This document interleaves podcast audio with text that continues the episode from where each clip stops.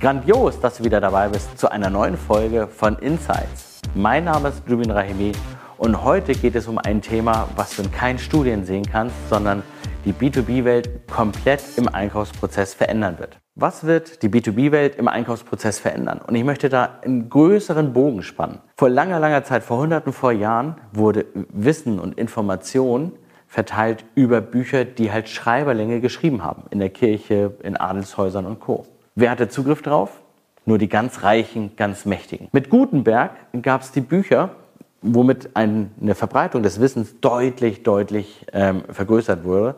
Aber es fehlte natürlich auch an den Menschen, die lesen konnten. Das zog nach. Somit hatten wir auch im 20. Jahrhundert, 19. 20. Jahrhundert, dann halt eine hohe Durchdringung der Sprache, auch des, des Wissens durch Bücher. Nicht umsonst wurden auch viele Bücher ja während des Zweiten Weltkrieges verbrannt. Die Information und auch das Wissen steckt in den Büchern und war dann halt vielen Menschen auch zugänglich. Aber einen richtigen Push, und zwar auch mit sehr aktuellen Informationen, kam eigentlich durch die Kombination von drei Trends.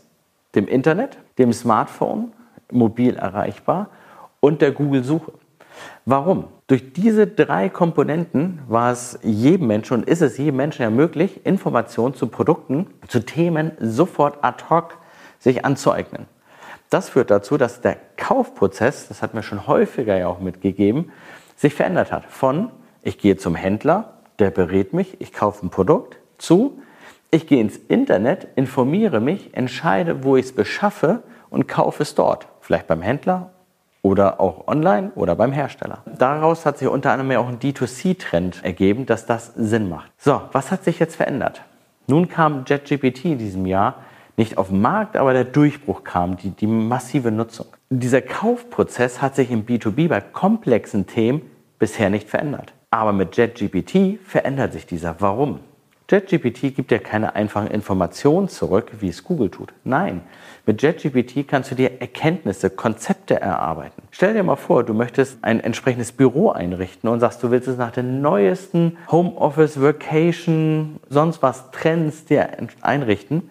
Du kannst JetGPT fragen, welche Themen sind wichtig, wie gehst du das ganze Thema an, welche Bereiche brauchst du, was sind typische Sachen dafür, die du ähm, ja, kaufst oder auch für die Prozesse dafür brauchst. Das fragst du dann nicht mehr entsprechend den Verkäufer von einem bestimmten Büroausstatter beispielsweise oder auch unsere Branche. Kunden, die sich mit Customer Experience auseinandersetzen, die können einfach über JetGPT schon mal einen sehr guten Einstieg bekommen. Und dann ist die Frage, wie gut ist denn der Vertrieb aufgestellt, dort aufzusetzen? Oder passiert genau das Gleiche wie beim Händler, wie beim Mediamarkt, dass dann der Käufer, der Interessent einfach viel mehr wusste, als eigentlich der Verkäufer, der die Beratung. Aus diesem Grund äh, glauben wir, muss man zwei Sachen erstmal tun. Weiterhin richtig in die Ausbildung der Verkäufer auf fachlicher Natur ähm, hinarbeiten. Das ist eine.